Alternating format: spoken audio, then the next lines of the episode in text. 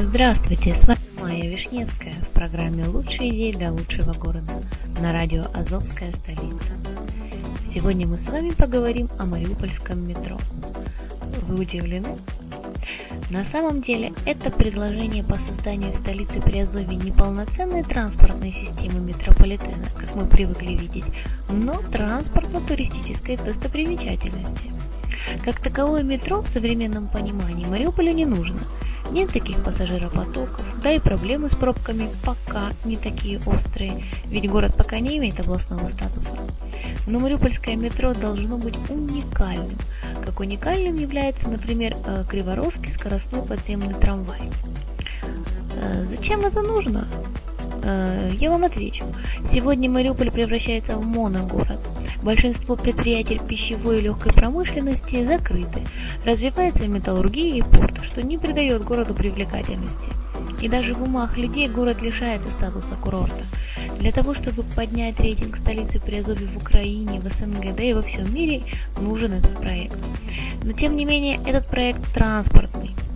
Риск опоздать на поезд минимизирован. Вне зависимости от погоды из центра на вокзал можно будет добраться максимально за 8 минут. Точно так же и в обратном направлении. Время ожидания поезда будет автоматически регулироваться по данным прохождения через турникеты. То есть, когда прибывают поезда на вокзал, стоянка поездов метро на промежуточных и конечных станциях сводится к минимуму. Мариупольское метро должно быть на самом деле подземным фуникулером, Трассировка тоннелей и эстакады должны проходить по линии железнодорожный вокзал-центр. За основу можно взять метрополитен в Хайфе, что в Израиле. Для сравнения, население Хайфы по состоянию на 2012 год составляет 270 тысяч человек.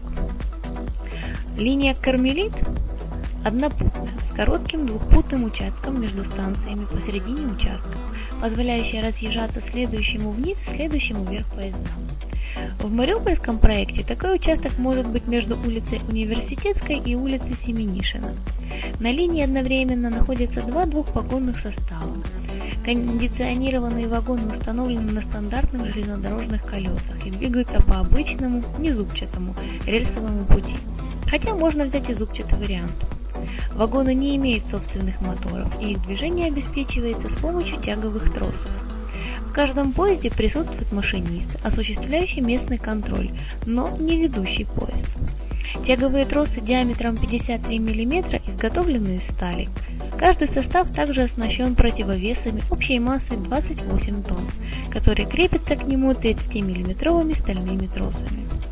Электромотор начальная мощность которого составляет 1350 лошадиных сил, приводной вал диаметром 5,5 метров и диспетчерская расположены на верхней станции, где также размещены системы управления. Эта станция будет располагаться или возле конечной трамваев на улице Казанцева или в районе Центрального рынка. На станции вокзальная будет размещаться депо и ремонтные мастерские. Управление полностью автоматизировано. Специально разработанная компьютерная система даже регулирует интервал движения поездов, считывая данные с турникетов и уменьшая интервал движения в случаях загруженности линии. На водительских кабинах размещены видеокамеры, передающие изображение в режиме прямой трансляции на пульт машиниста и на экран диспетчерской.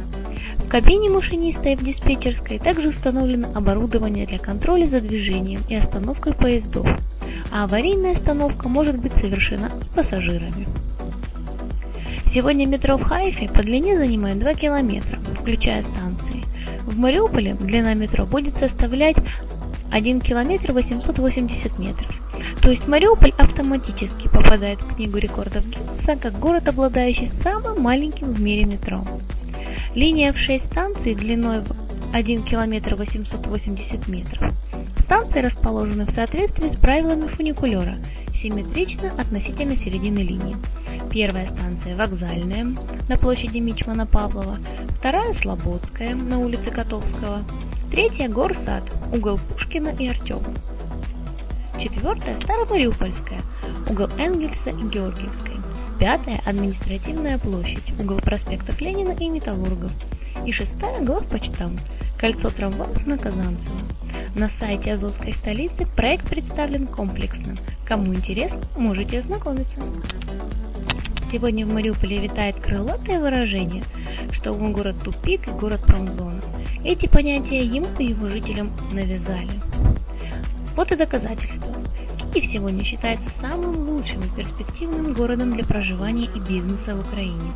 Но все забыли, что рядом с Киевом 135 километров находится самая страшная атомная катастрофа мира. А это почти расстояние от Мариуполя до Донецка. И кто об этом помнит? Одесса. Одесса – город юмора, южная Пальмира. Но он находится в бухте, где постоянно разливается нефть. В городе коллапс от автомобильных выхлопов. Город окружен тремя портами с перегрузкой небезопасных для людей и окружающей среды веществ. Но кто обращает на это внимание? Все дело в том, что у этих городов сформирован положительный имидж, перекрывающий негативные стороны а у Мариуполя отрицательный имидж, даже несмотря на то, что столица Приазовья располагает идеальными географическими и экономическими данными.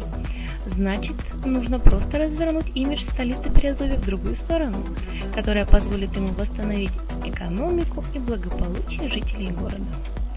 На сегодня все. Еще услышимся. С вами была Майя Вишневская на радио Азовская столица. Всего хорошего.